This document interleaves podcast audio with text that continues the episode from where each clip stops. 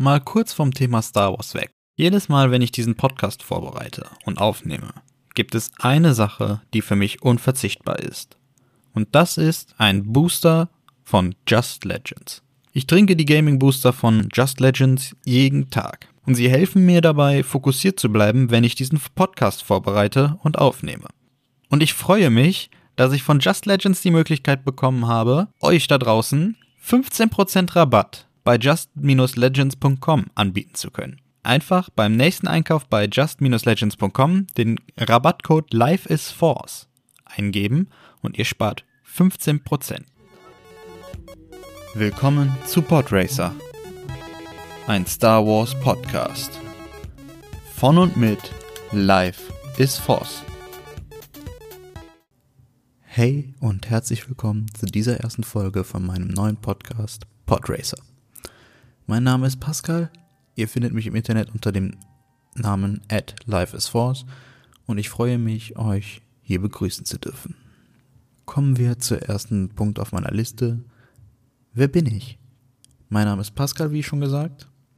Ich habe, ja, sagen wir, mit knapp fünf oder sechs meine ersten Star Wars-Erfahrungen gesammelt. Ich saß mit meiner Familie auf der Couch und wir haben das Imperium schlägt zurück gesehen. Ich kann mich heute noch sehr gut daran erinnern, wie ich Luke und Yoda im Sumpf und Dagobah beobachtet habe und seitdem habe ich eigentlich so gut wie alles gesehen, was Star Wars zu bieten hat und habe mich jetzt entschieden, dieses Projekt hier umzusetzen, diesen Star Wars Podcast. Ihr könnt mir ja mal zukommen lassen, wer euer Star Wars Lieblingscharakter ist.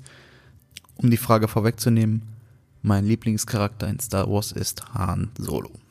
Wo wir bei Han Solo sind, kommen wir auch direkt zum nächsten Punkt auf meiner Liste, dem Erzfeind von Han Solo, Boba Fett. Denn, wie jeder Star Wars-Fan weiß, läuft zurzeit The Book of Boba Fett, das Buch von Boba Fett, die neue Disney Plus Exclusive Serie, Original Serie, seit dem 29. Dezember wöchentlich jeden Mittwoch mit einer neuen Folge.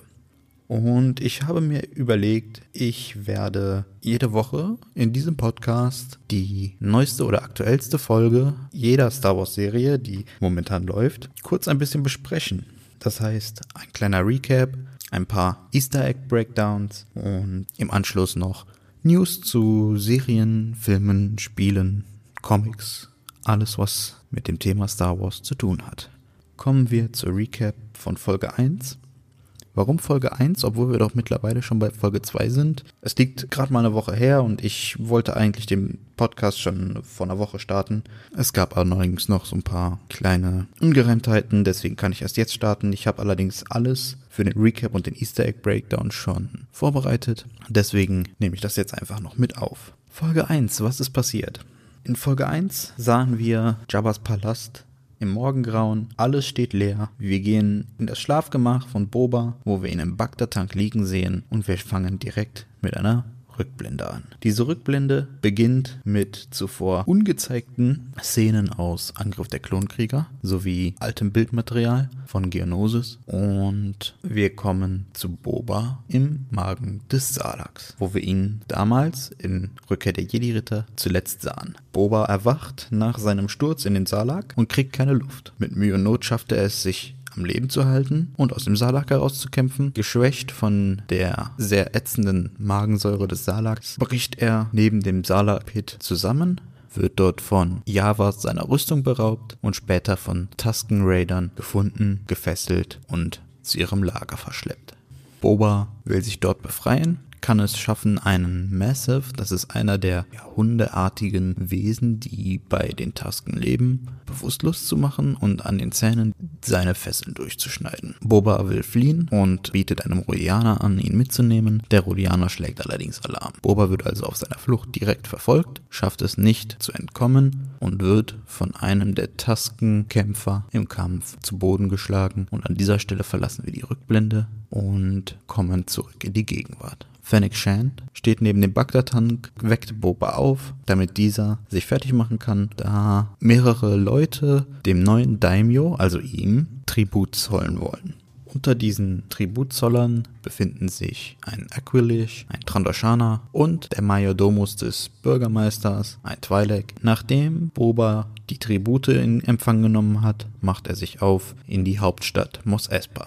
Dorthin wird er begleitet von Fennec Shand und zwei gamorreanischen Kriegern, die zuvor im Dienste Jabbas und danach im Dienste von Bib Fortuna standen und sich nun Boba angeschlossen haben. Sie besuchen zuerst die Zuflucht von Gaza Wip, einer Twi'lek-Dame, die eine Art Casino, Bordell, Bar betreibt. In dieser schönen kleinen Bar sehen wir die Max Rebo Band, die eine abgewandelte Version des Cantina-Songs aus Episode 4 spielen. Boba stellt sich kurz vor, wird dann mit einem Tribut in Form von Credits der Neuen Republik begrüßt und verlässt dann das Etablissement. Draußen auf der Straße wird die Gruppe von einer kleinen Gruppe Nachtwind-Assassinen überrascht. Nach etwas hin und her schaffen die vier, also Boba, Fennec und die zwei gamorianischen Kriegerwachen, es die Assassinen in die Flucht zu treiben und und Boba beauftragt Fennec, einen davon lebend zu ihm zu bringen. Währenddessen bringen die Gamorianer Boba zum Bagdad-Tank. Im Bagdad-Tank angekommen, finden wir erneut eine kleine Rückblende. Hier geht es dabei darum, dass Boba, nachdem er bewusstlos geworden ist durch den Kampf gegen den Taskenkrieger, nun von einem der kleinen Taskenjünglinge mit dem Rhodianer zusammen in die Wüste gebracht wird, um dort nach schwarzen Melonen zu suchen. Der Rhodianer fängt direkt an, während Boba sich noch etwas sträbt. Während der Ausgrabungen stoßen sie dann auf eine Art Sandmonster, ein echsenartiges Wesen mit sechs Gliedmaßen, das den Rhodianer tötet und sich dann über den, ja, jungen Tasken hermachen möchte, dann aber von Boba mit der Kette erdrosselt wird, wie einst auch Jabba von Leia erdrosselt wurde. Den Kopf des Monsters bringen Boba und der junge Tasken dann zurück zum Clan und die Folge endet damit, dass Fennec einen der Nachtwind-Assassinen stellt und gefangen nimmt. Kommen wir nun zu den ersten Easter Eggs aus der ersten Folge. Und zwar, der leere Palast Jabbas am Anfang ist metaphorisch gesehen ein Sinnbild dafür, dass Boba einen Neuanfang startet. Er startet komplett von neu, lässt sein altes Leben als Kopfgeldjäger hinter sich und lebt einen komplett anderen Kodex was man ja in der zweiten Staffel von The Mandalorian bereits schon ein wenig gesehen hat. Ebenfalls für dieses Sinnbild steht, dass Boba den Salak dann in seinem kleinen weißen Strampelanzug verlässt, dadurch, dass die Javas ihm seiner Rüstung berauben. Das steht dafür, dass Boba die Sünden seiner Vergangenheit als Kopfgeldjäger hinter sich lässt, um in das neue Leben zu starten mit einer neuen weißen Weste. Aus der kleinen Szene im Salak erfahren wir, dass Boba anscheinend sehr viel über die Rüstungen von Stormtroopern weiß, da er gezielt zu diesem Truppler hin gleitet durch die schleimigen Wände des Salakmagens, um sich den Sauerstoffschlauch zu schnappen. Über die Spezies, die den Palast von Jabba, beziehungsweise jetzt den Palast von Boba, äh, besuchen, um ihm Tribut zu zollen, habe ich bereits vorhin schon gesprochen. Ein Aquilesh, ähm, das ist dieselbe Rasse wie Ponda Baba in Episode 4. Ein Trandoshaner mit einem Wookie-Fell. Zu dem Wookie-Fell lässt sich sagen, es ist keine zwei Meter groß. Das bedeutet im Folgeschluss, dass das kein ausgewachsener Wookie war. Und das ist dementsprechend natürlich ein bisschen, so ein bisschen dark und ein bisschen edgy, dass der Wookie gehäutet, beziehungsweise von den Trandoshanern getötet wurde, bevor er ausgewachsen war. Das heißt als Kind. Wir wissen ja bereits aus einigen The Clone Wars Folgen, dass die Trandoshaner mit den Wookiees schon mehrere Jahrhunderte dieses Jäger- und Beuteverhältnis haben. Der Trandoshaner wird dabei von dem Regisseur Robert Rodriguez der auch als Executive Producer an dieser Serie gearbeitet hat, gesprochen. Der Roboter, der dabei die ganze Zeit als ja, halbwegs Dolmetscher und Ankündiger der neuen Besucher steht und spricht, ist 8D8. Den hat man in Rückkehr der Jedi-Ritter noch als Folterdruiden gesehen, der da im Keller von Jabba diverse andere Druiden gefoltert hat. In der Szene steht hinten auch ein kleiner Wachmann, der einen Helm hat, der ähnlich eines Charakters aus den High Republic Büchern hat, beziehungsweise auch Comics. Und zwar dem Anführer der Nihilus. Es ist davon auszugehen, dass das jetzt natürlich nicht der ist, weil die High Republic Bücher, die spielen natürlich hunderte Jahre vor Episode 1 Und Boba spielt neun Jahre nach Episode 6.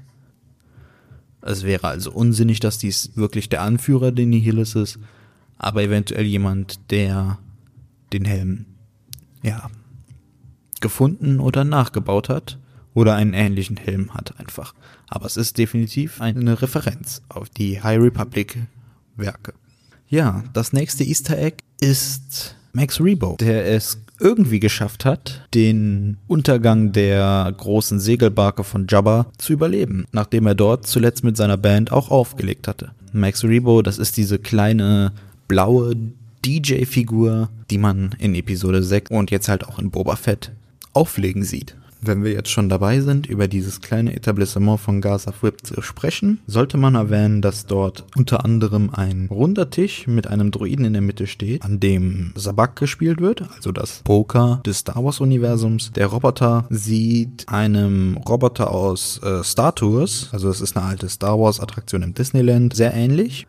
Im Etablissement gibt es einige Astromech-Droiden, die Getränke servieren und Schlagzeug spielen was mal eine komplett neue Art und Weise ist, für diese Druiden sich zu verhalten, da sie ja in den Klonenkriegen eigentlich dafür eingesetzt wurden, beziehungsweise ihre ursprüngliche Funktion ist A, kleine ja, Raumschiffe instand zu halten und den Bordcomputer zu unterstützen bei der roten Berechnung. Genau.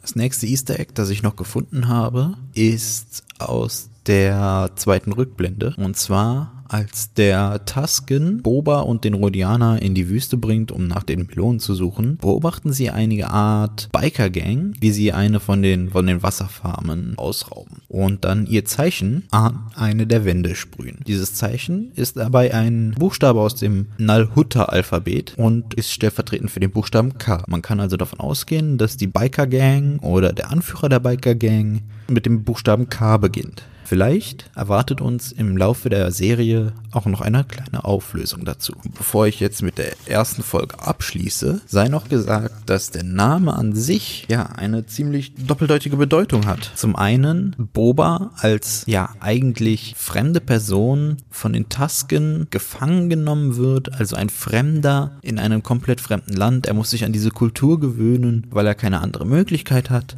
Und wenn man das auf die Jetztzeit bezieht, also auf die Gegenwart in der Serie, dann haben wir Boba, der zuvor Kopfgeldjäger, also immer eine untergeordnete Person, die immer im Auftrag von jemandem gehandelt hat, der nun völlig fremd als der Daimyo, der Boss der Unterwelt, agieren möchte.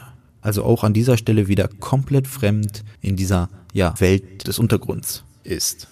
Kommen wir nun zu Folge 2. Folge 2 startet wieder mit der Außenansicht von Jabba's Palast. Fennec Shand bringt den Nachtwind-Assassinen, den sie in der letzten Folge gefangen genommen hat, zum Palast. Boba und Fennec wollen natürlich Informationen von dem Assassinen, wer ihn geschickt hat. Da dieser es nicht sagen möchte, landet der Assassine in der Grube des Rancors. In einem kleinen, ja, spannungsaufbauenden Akt sieht es so aus, als wenn ein Rancor auf ihn losgelassen wird. Völlig verängstigt rückt er dann mit der Sprache raus, dass der Bürgermeister ihn angeblich geschickt hat. Mit dieser Info machen sich Boba, Fennec und die zwei gamorianischen Wachen auf nach Mos Espa, um den Bürgermeister zur Rede zu stellen. Dort angekommen, verschafft sich Boba Zugang zur Kammer des Bürgermeisters, obwohl der Majordomus sagt, dass dies momentan nicht möglich ist. Der Bürgermeister spricht mit Boba, lässt den Nachtwindassassinen hinrichten, weil er laut Verordnung nicht außerhalb des Reichs der Hutten hantieren darf und sagt Boba, dass er ihn nicht beauftragt hätte. Er lässt Boba einen kleinen Sack mit Credits zukommen und sagt, dass dies seine Bezahlung sei. Boba möchte das eigentlich nicht annehmen, nimmt es jedoch als den Tribut, den er beim letzten Besuch des Majordomos im Palast nicht bekommen hat. Auf dem Weg nach draußen sagt der Bürgermeister Boba noch, dass er besser mal in Gazas Zuflucht vorbeischaut, da sie dort noch Informationen für ihn hat, die für ihn von Belang sein könnten. Boba macht das und bekommt dort gesagt, dass die Cousine und der Cousin von Jabba Anspruch auf Jabbas altes Territorium beanspruchen. Kurz nachdem sie das sagte und Boba es als unglaubwürdig abtakelt, hören wir eine Trommel. Boba begibt sich nach draußen und zieht den Helm auf und wir hören, wie die Trommel immer lauter wird. Hinter der Trommel her wird eine riesige Trage, die sich mittlerweile schon nach unten durchbiegt, getragen, auf der sich zwei Hutten befinden. Die beiden Hutten stellen sich als die besagten Zwillinge, der Cousin und die Cousine von Jabba heraus. Sie stellen Boba zur Rede und sagen ihm, dass sie das Land beanspruchen. Boba lässt das jedoch nicht einfach so zu. Da die beiden Hutten kein Blutvergießen auf der Straße wollen, geben sie sich erstmal mit Bobas Antwort zufrieden, lassen ihn aber wissen, dass dies nicht das letzte Wort in der Angelegenheit ist. Ein Kopfgeldjäger wird von den beiden vorgestellt, ein Kopfgeldjäger, den Boba schon kennt. Ein dunkelhaariger, stark gepanzerter, mit einer Narbe am rechten Auge versehener Wookie. Es handelt sich hierbei um Black Satan. Boba erkennt ihn und sagt den beiden Hutten, dass er sich davon nicht einschüchtern lassen wird. Die beiden Hutten ziehen sich vorerst zurück und Boba begibt sich zurück zum Palast. Im Palast angekommen, legt Boba sich schlafen im Bagdad-Tank. Und auch hier bekommen wir wieder einen kleinen Flashback. Der Flashback beginnt damit, dass Boba lernt, mit dem Guffy-Stick zu kämpfen. Während dieser Kampfübung ertönt ein Geräusch, das die Tasken in Aufruhr versetzt. Sehr schnell stellt sich dieses Geräusch als ein Zug des Pike-Syndikats heraus. Die Pikes schießen aus heiterem Himmel auf die Tasken, töten ein paar Tasken und Bantas und Boba nimmt das nicht gerade so gut auf. Die Tasken wachsen ihm langsam ans Herz und das merkt man auch, da er nicht einfach so zugucken kann, wenn das Pike-Syndikat Tasken einfach aus heiterem Himmel erschießt. Boba begibt sich zur Toshi Station, um dort von der Nikto Biker Gang, die in der ersten Folge zu sehen war, die Speederbikes zu klauen, beziehungsweise die Biker Gang auszuschalten und die Bikes für sich zu beanspruchen und bringt die Bikes zu den Tasken. Er zeigt den Tasken, wie man die Speederbikes fährt, mehr oder weniger erfolgreich. Und sobald der Zug das nächste Mal auftaucht, fängt eine wie aus einem Western stammende kleine Verfolgungsjagd zwischen dem Zug und den Speederbikes statt. Durch die Zusammenarbeit zwischen Boba und den Tasken schaffen sie es am Ende, den Zug zu übernehmen und zu stoppen und die Pikes gefangen zu nehmen. Boba erklärt den Pikes, dass sie fortan für das Durchqueren der Dünen Wegzoll zahlen müssen. Und das gilt nicht nur für die Pikes, sondern für jeden, der fremd ist im Land der Tasken. Die Tasken zeigen sich Boba gegenüber sehr gütig und machen ihm ein Geschenk. Eine kleine Echse, die sich durch Bobas Nasenlöcher in seinen Kopf begibt und wie man es zuvor in schon mehreren Star Wars The Clone Wars Folgen gesehen hat, wenn ein kleineres Lebewesen sich durch die Nase in den Kopf eines Charakters begibt, dann führt das oft zu Halluzinationen und merkwürdigen, mythischen Trips.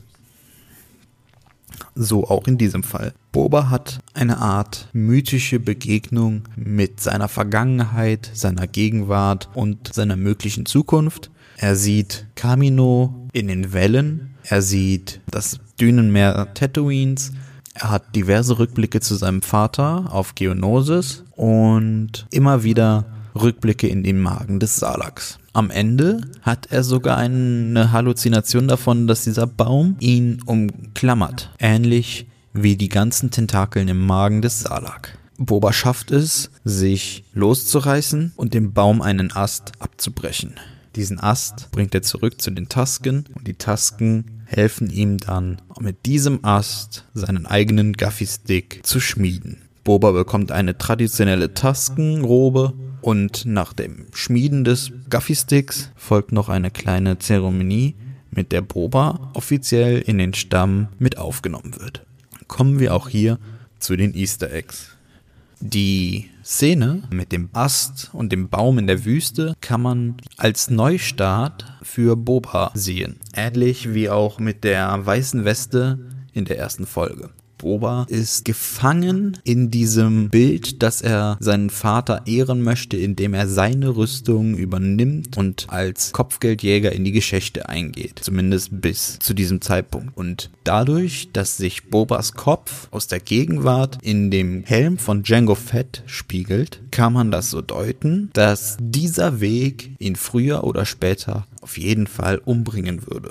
Durch das Durchbrechen des Astes des Baumes und seinen Sinneswandel nicht länger als Kopfgeldjäger, sondern eben anders seinen Vater zu ehren, indem er seinen eigenen Weg geht, lässt Boba seine Vergangenheit und die Sünden seines Vaters und seines Selbst hinter sich und macht einen Neuanfang. Die Zugszene, die wir zuvor gesehen haben, ist eine Parallele zum Film Lawrence von Arabien, wo es ebenfalls eine vergleichbare Zugszene mit Schießereien gab, wo der Zug angehalten werden musste. Allgemein gab es solche Situationen häufiger in Westernfilmen und wir wissen ja, Westernfilme und Samurai-Filme waren damals die ursprüngliche Inspiration für George Lucas, wie er Star Wars umsetzen wollte. Wenn wir schon von dem Zug sprechen, müssen wir auch auf die Pikes zu sprechen kommen. Die Pikes sind zum ersten Mal ohne Maske in Live-Action zu sehen. Man hat sie in The Clone Wars zwar schon mal ohne Masken gesehen, beziehungsweise manche Pikes. Die Pikes, die wir hier sehen, sehen aber eins zu eins wie auf den Konzeptarts zu Solo A Star Wars Story aus. Dort war geplant, dass man die Pikes anscheinend mal ohne Maske sieht. Das wurde für den fertigen Film jedoch verworfen. Ebenfalls wichtig zu wissen, unter Jabbas Herrschaft hätte es die Pikes niemals auf Tatooine gegeben. Das ist einfach nicht in ihr Revier gewesen. Das war das Revier von den Hutten, von Jabba. Aber durch seinen Tod ist dort ein Machtvakuum entstanden. Dadurch haben sich die Pikes auch auf Tatooine ausgeweitet. So, und wenn wir von Jabba reden, kommen wir nochmal auf die beiden beiden Huttenzwillinge zu sprechen. Über die Huttenzwillinge wissen wir selber noch nicht viel. Dadurch, dass wir wissen, dass es die Cousins von Jabba sind, könnten es die Kinder von Zero the Hutt sein. Der war ja der Onkel von Jabba. Bestätigt ist das allerdings nicht. Man könnte es jedoch für die folgenden Folgen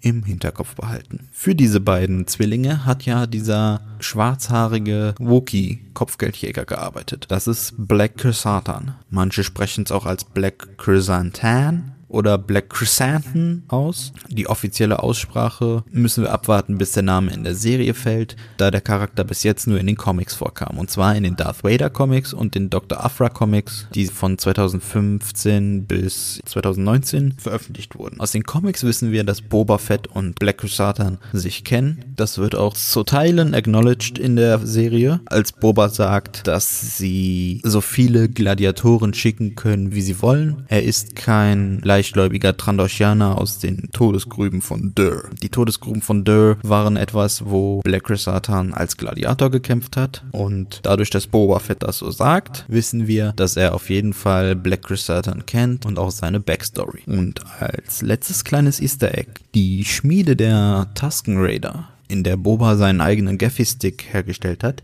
ist eine 1 zu 1 Umsetzung eines Konzeptarts von Ralph McCurry damals zu Episode 4, die dann äh, nicht benutzt wurde, als der Film gedreht wurde, aber dann jetzt. So viel zu den Recaps und Easter Eggs zu der ersten beiden Folgen. Kommen wir jetzt zum letzten Punkt auf meiner Liste. Ich bin ja sowieso schon was länger am Reden und ich denke mal, für die erste Folge ist das bereits eine schöne Länge. Kommen wir zu den News. Kommen wir zuerst zu den Videospiel-News. Laut einem Gerücht soll noch vor der E3 im Sommer, nämlich genau gesagt noch im Mai, Jedi Fallen Order 2 angekündigt werden. Und zwar mit einem Bang. Da bietet sich natürlich der 4. Mai als Star Wars Tag super für an. Ich bin sehr gespannt. Ich fand den ersten Teil sehr, sehr schön und ich freue mich sehr auf einen zweiten Teil, der dann hoffentlich ebenfalls storytechnisch so schön sein wird und eventuell grafisch auch mit dem Star Wars Eclipse Spiel, das vor ein paar Wochen angekündigt wurde, mithalten kann. Die nächsten News beziehen sich alle auf Serien von Star Wars. Von daher an dieser Stelle eine kleine Spoilerwarnung. Falls sich davon etwas als tatsächlich wahr herausstellt, solltet ihr an dieser Stelle gewarnt sein, dass es sich um mögliche Spoiler handeln kann. So wurde berichtet von That Hashtag Show, dass Kira, also der Love Interest von Han Solo aus dem Solo Star Wars Story Film, die ja dann in den Comics auch das Geschäft von Maul, also Crimson Dawn, übernommen hat als Kopfgeldjägerin, soll einen Auftritt haben. Die Schreiber des Artikels schreiben, dass sie das offiziell von einer verlässlichen Quelle erfahren haben sollen. Ob sie damit richtig liegen, wissen wir zu diesem Zeitpunkt nicht. Gleiches gilt auch für mehrere Quellen, die derzeit berichten, dass Han Solo in verjüngter Form, gespielt von Harrison Ford, im Finale einen Cameo haben soll. Ebenfalls als unbestätigtes Gerücht läuft momentan rum, dass es eine Crimson Dawn Serie mit Kira in der Hauptrolle geben soll. Kommen wir nun zu bestätigten News. Und zwar wurde von Disney offiziell bestätigt, dass Dave Filoni, der Serienschöpfer von The Clone Wars, Star Wars Rebels, neben Favreau auch Mitschöpfer der Mandalorian-Serie und auch The Book of Boba Fett, die sechste Folge der ersten Staffel The Book of Boba Fett geschrieben hat. Eventuell wird er sie auch als Regisseur gemacht haben. Das bedeutet, dass dort mit hoher Wahrscheinlichkeit ein wichtiger Charakter aus einer der anderen Star Wars Serien, die Filoni geschaffen hat, auftauchen könnte. Das könnte Ahsoka sein, das könnte Cat Bane sein, das könnte Omega sein, es könnte Mando oder sogar vielleicht Grogu sein. Ich bin auf jeden Fall mega gespannt darauf und wir erfahren es in knapp dreieinhalb Wochen. Verlassen wir die News zu The Book of Boba Fett und kommen noch zu einem schönen Gerücht zur Ahsoka-Serie. Und zwar geht momentan das Gerücht rum, dass Thrawn und Ezra größere Rollen haben sollen in der Serie, die sich auch auf das gesamte Mandoverse ausbreiten sollen. Ob das so stimmt, ich lasse mich gern davon überraschen. Grand Admiral Thrawn ist ein verdammt nicer Bösewicht und wenn er noch für die, ja, für das größere Mandoverse von Bedeutung hat als Bösewicht, dann freue ich mich da sehr drauf. So, das soll es jetzt von der ersten Folge dieses Podcasts gewesen sein. Ich hoffe, ihr konntet mir soweit ganz gut folgen und ich würde mich freuen, wenn ihr nächste Woche zur zweiten Folge des Podcasts wieder einschalten werdet, wenn wir über Episode 3 von The Book of Boba Fett reden und alle anderen News, die bis dahin vielleicht auftauchen. Wer weiß, vielleicht reden wir dann auch schon über einen Trailer zu einer neuen Star Wars Serie oder Gerüchten zu einer neuen Star Wars Serie oder oder oder. Wie dem auch sei. Ich wünsche euch bis dahin eine schöne Woche und möge die Macht mit euch sein.